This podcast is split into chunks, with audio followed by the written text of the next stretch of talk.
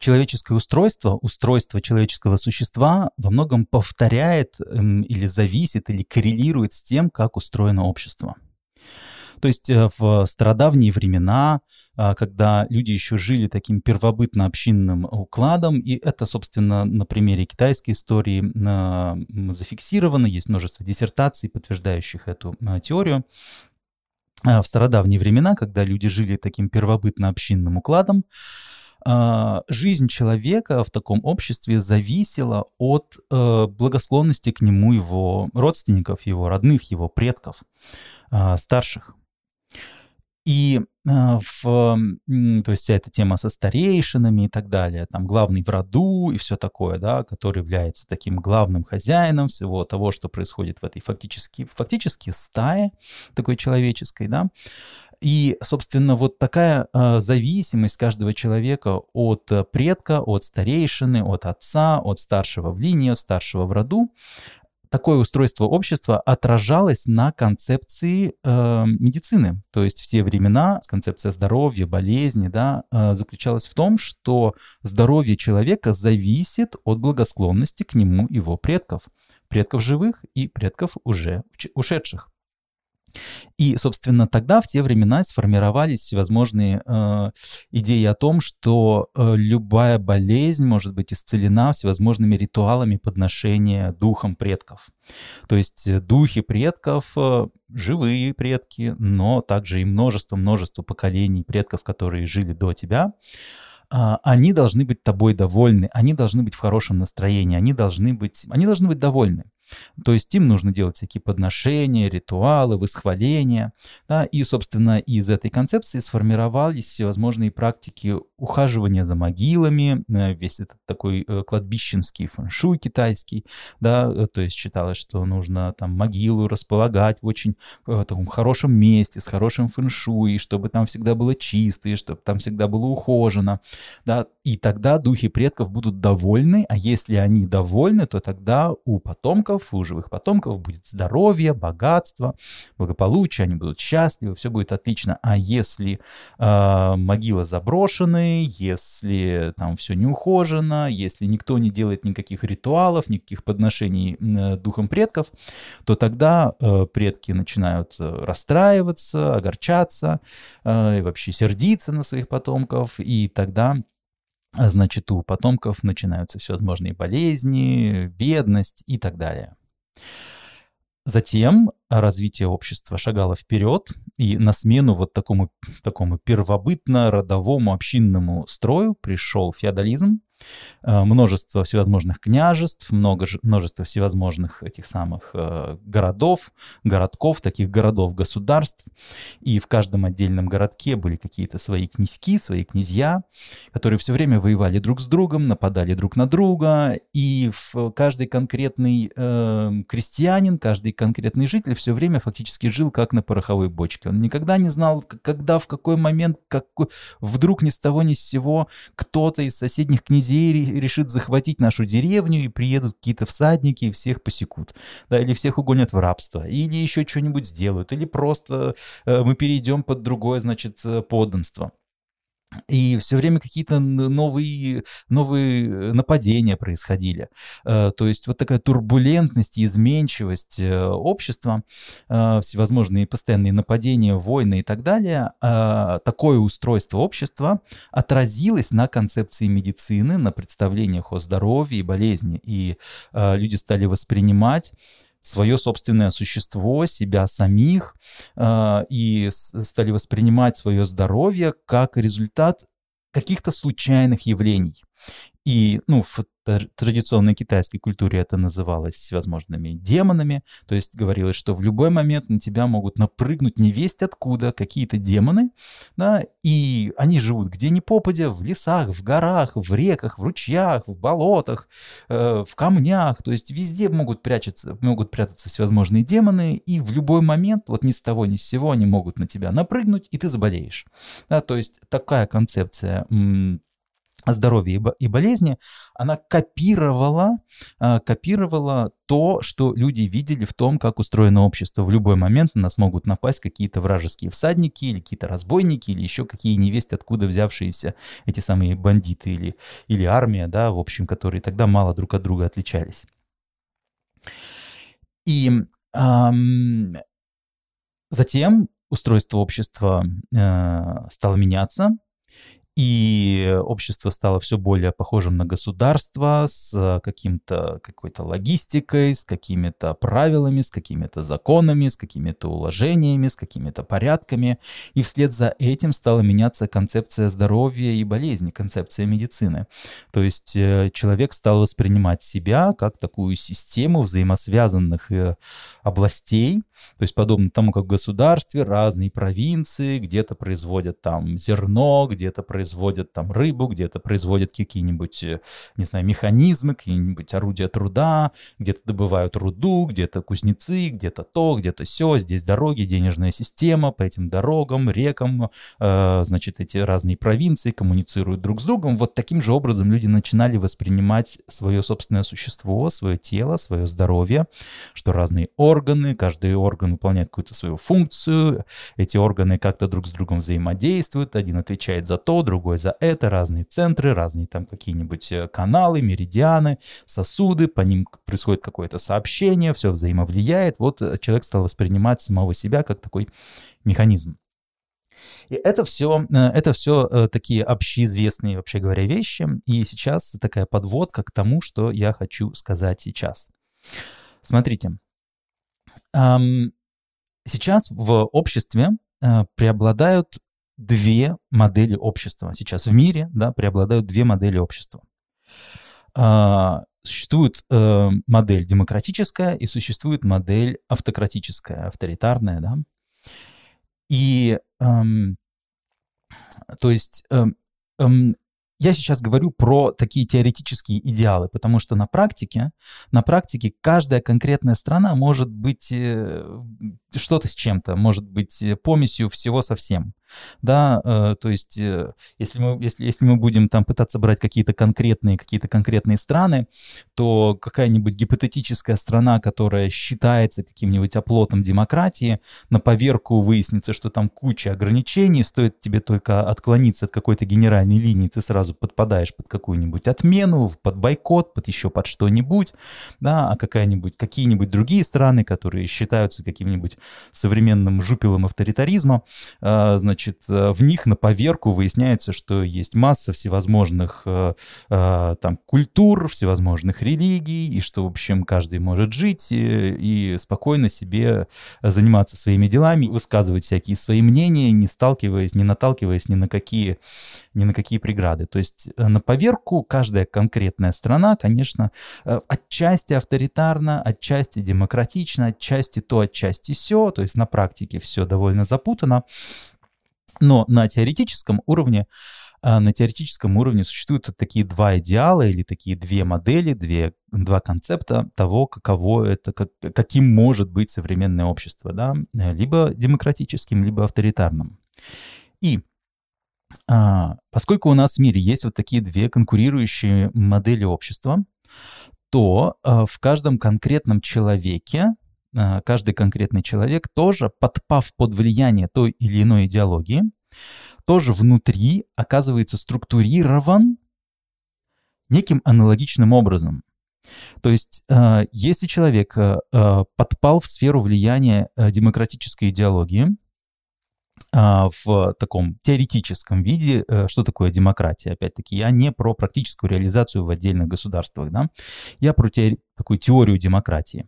Есть множество людей, да, у всех свои какие-то мнения, все люди что-то как-то обсуждают, э, как-то коммуницируют друг с другом, деле как-то пытаются друг друга переубедить, как-то э, культурно, вежливо спорят, как-то аргументируют, в общем, происходит такой живой обмен мнениями, в итоге все как-то голосуют, каждый свободно выражает свое мнение, и, значит, вот это в ходе голосований, свободных демократических голосований, вырисовывается какой-то результат результирующий вектор, один хотел туда, другой хотел сюда, и вот они все вместе как-то вот перемешались, и в итоге сформировался некий э, результирующий вектор, то есть такое броуновское движение, где каждая молекула летит куда хочу, но в итоге э, выясняется, что она, что все это броуновское движение к тому, чтобы сдвинуть там, да, все общество на шажок в какую-то сторону. А в следующий раз на шажок в какую-нибудь другую сторону, а потом на шажок в какую-нибудь третью сторону.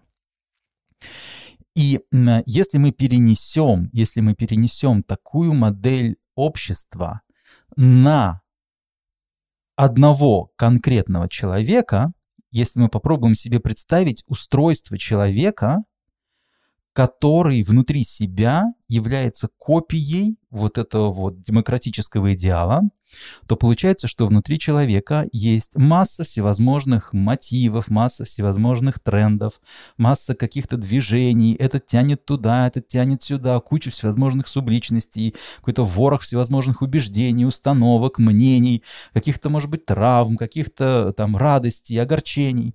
Да, вот такой большой-большой замес всякого разного, да, и, э, и в результате в каждый конкретный момент э, вот этот э, разношерстный, пестрый замес всевозможных элементов э, этого человека, он проявляется в каком-то каком-то действии, да, в каком-то выражении. То есть человек похож на такую погремушку с большим количеством разнородных элементов, и каждый раз вот эту погремушку человек как-то вот трясет, и вот раз она его сдвинула в какую-то сторону, раз сдвинула в другую сторону. Каждый человек является совершенно уникальным миксом каких-то совершенно невразумительных частей, совершенно неповторимых, уникальных. У каждого человека какая-то своя собственная начинка, э, нету ничего, ни, никого похожего ни на что другое. И, э, то есть, ни один человек никоим образом не может э, в такой модели повторить какого-то другого человека, потому что каждый раз это абсолютно уникальный замес совершенно уникальных э, кусочков внутри этой погремушки.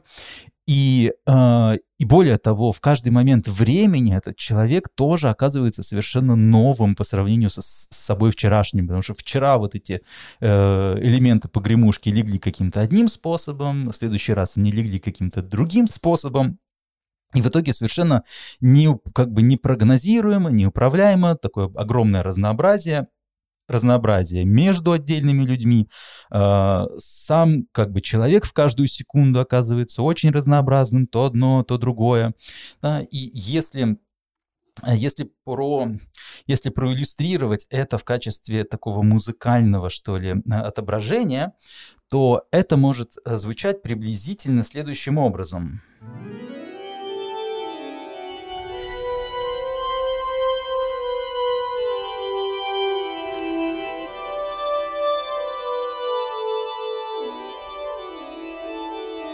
Я имею в виду некоторую какофоничность этого звука. Э, сейчас э, мой музыкальный инструмент выдает вообще все ноты подряд в совершенно рандомном порядке. Нет абсолютно никаких ограничений, абсолютно никаких э, структур, никаких правил. Вот можно все.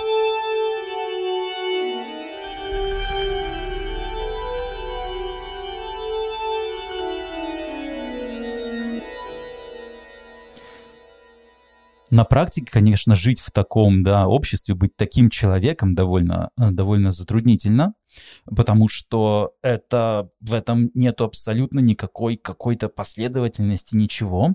И и человек, который внутри устроен вот так вот демократично, э, он неизбежно приходит к тому, что нужно э, как-то налагать какую-то фильтрацию. Потому что вот в таком непричесанном виде это звучит как попало. Это звучит весьма какофонично и нужно как-то фильтровать. То есть каким-то одним своим проявлением нужно позволить проявляться, каким-то другим своим нотам, мотивам, движениям нужно запретить проявляться. И, собственно, люди начинают э, как бы там ходить к психологам, разбираться, какие проявления во мне э, гармоничны, какие проявления во мне какоф какофоничны, дисгармоничны, какие части меня имеют право на жизнь, какие права, части меня должны быть переформатированы. То есть начинается такая система на уровне общества. Это проявляется как на, на, наложение законодательных э, ограничений, так можно себя вести, а так нельзя, это мы допускаем, это мы не допускаем, этим мы разрешаем выражать свое мнение, а этим мы запрещаем выражать свое мнение, такие-то культуры или такие-то там теории мы а мы их освещаем, а какие-то другие теории культуры мы, значит, придаем бойкоту. И это так происходит э, в обществе, которое как бы изначально демократично, но выясняется, что нужно как-то снаружи лимитировать этот беспредел демократии. А, соответственно, на внутри человека это тоже проявляется как э, такое накладывание внешних ограничителей. Э, так нельзя проявляться, так нельзя проявляться. Эти части меня являются травматичными, эти части меня являются там неправильными. Значит, и вот эти, а только эти, эти, и эти части являются правильными. И э, если это переложить на какой-то музыкальный ряд, то это может звучать следующим образом. Я сейчас наложил искусственное ограничение на то, каким нотам можно звучать. То есть какие-то ноты просто сейчас выброшены, каким-то нотам сейчас запрещено звучать, а каким-то нотам звучать разрешено. Вот как это может звучать.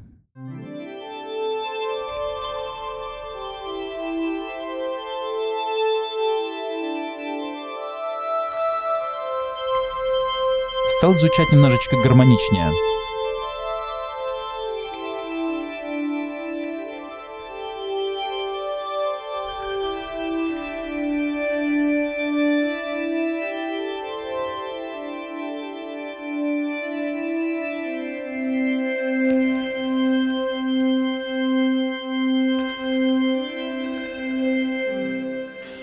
Сейчас я для быстрого контраста э, Напомню вам, как звучит э, музыка без внешних ограничителей, где позволено проявляться любым нотам без разбора.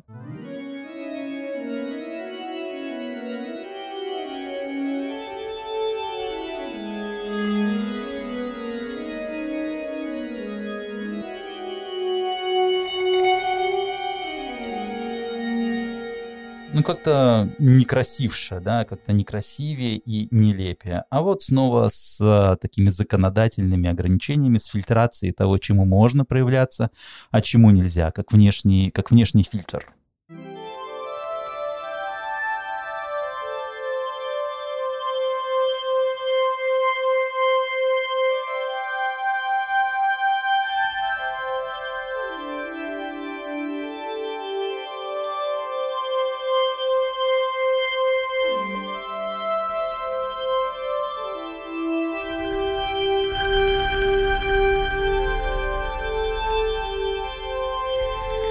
На мой вкус как-то покрасивее, да?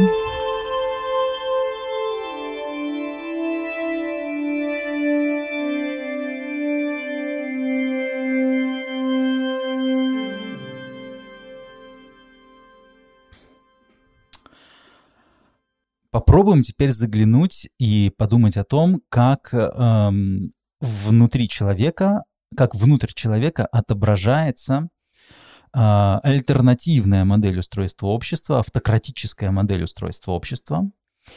То есть, э, ну, что такое какой-то автократия, авторитаризм? Это означает, что в обществе, опять-таки, мы сейчас говорим про теорию, потому что на практике все довольно пестро, да, но в теории э, такой авторитаризм заключается в том, что есть некий центр, есть некий лидер, есть некая голова, э, есть некий стержень, который задает движение, который задает тон, и все э, члены общества так или иначе крутятся вокруг этой гравитационной единицы, вокруг этого суверена, а, который единственный принимает ключевые решения, все остальные так или иначе следуют за ним более-менее последовательно, но следуют. Если перенести такую модель общества, теоретическую модель общества на устройство человека внутрь, внутри, то получается, что это человек, у которого есть некая магистральная линия, есть некий дух, некий стержень, некая э, такая неотменяемая величина, есть некая суверенная единица внутри, которая определяет направление движения, и вся остальная психологическая начинка, она обслуживает, она как бы обеспечивает возможность этого целенаправленного, ясного, мощного движения, которое задается центром, духом, таким внутренним авторитетом, внутренним сувереном, внутренним лидером, внутренним патриархом, да, или матриархом, у кого как. И эм, таким образом все, вся жизнь этого человека оказывается выстроена вокруг ключевых ценностей, вокруг магистральных идей. И если мы попробуем э, изобразить это в качестве звука, то это будет выглядеть приблизительно, как мне кажется, следующим образом –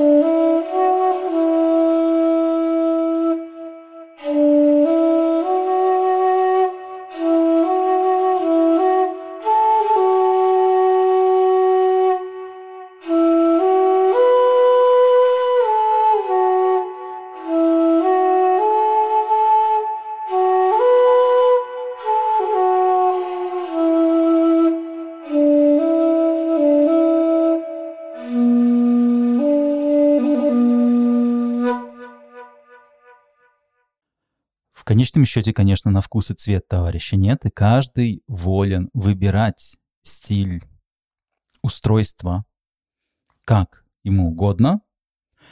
И в этом рассказе я попытался поделиться моим видением а. того, как концепция устройства общества может отражаться на концепции устройства человека, и попытался проиллюстрировать эти разные концепции устройства человека в виде каких-то звуков. Спасибо за внимание.